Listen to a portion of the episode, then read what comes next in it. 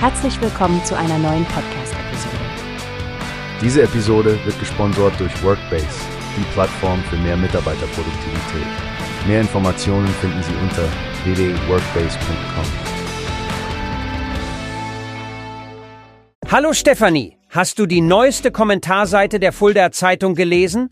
Die Außenpolitik ist gerade ein Minenfeld, besonders nach Putins Rede an die Nation. Ja, Frank, ich habe es gelesen. Es ist besorgniserregend, wie die westliche Rhetorik im Zusammenhang mit dem Ukraine-Krieg dem Aggressor Vorteile verschafft. Die jüngsten Bemerkungen aus den USA, Frankreich und Deutschland sind nicht gerade hilfreich. Es wirkt fast so, als ob sie in Putins Hand spielen würden.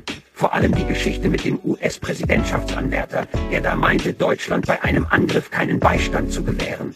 Das sind definitiv nicht die solidarischen Signale, die man in solchen Zeiten aussenden sollte. Absolut.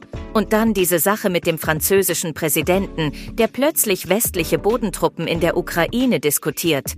Als ob das in diesem Moment eine relevante Option wäre.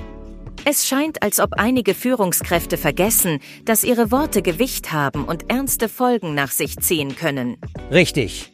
Und sprechen wir nicht mal von unserem Bundeskanzler, der wohl unbedacht Geheimdienstinfos ausplauderte. Er hat da unbeabsichtigt noch Öl ins Feuer gegossen, indem er über die Marschflugkörper und möglicherweise in der Ukraine stationierte Militärs gesprochen hat. Das lässt einen über die tatsächlichen Auswirkungen solcher Ausrutscher nachdenken.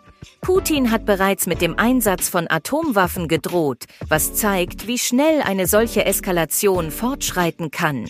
Die Frage der atomaren Abschreckung scheint aktueller denn je. Man fragt sich, wie stabil die Lage wirklich ist. Genau, Stephanie. Der Financial Times zufolge ist die Schwelle für einen Atomwaffeneinsatz möglicherweise niedriger als bisher angenommen. Das verstärkt die Notwendigkeit, dass der Westen bereit sein muss, sich auf alles vorzubereiten, aber auch darauf achten sollte, nicht unnötig die Spannungen zu erhöhen. Damit hast du einen wichtigen Punkt angesprochen.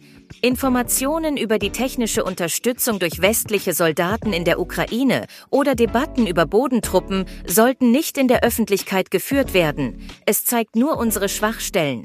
Putin hat in seiner Rede klargemacht, dass sich Russland vollständig auf eine Kriegswirtschaft konzentriert. Währenddessen hat die EU Probleme, Unterstützung zu koordinieren.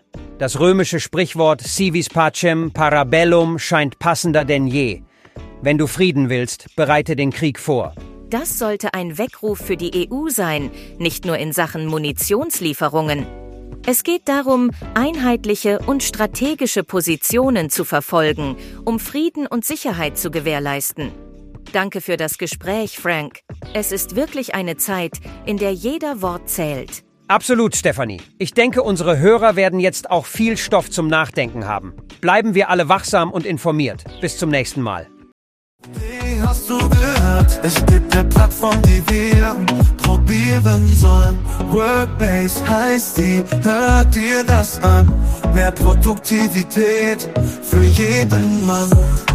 Werbung, dieser Podcast wird gesponsert von Workbase. Mehr Mitarbeiterproduktivität, hört euch das an. Höhepunkt, wo bist du? Du komm, findest alles, was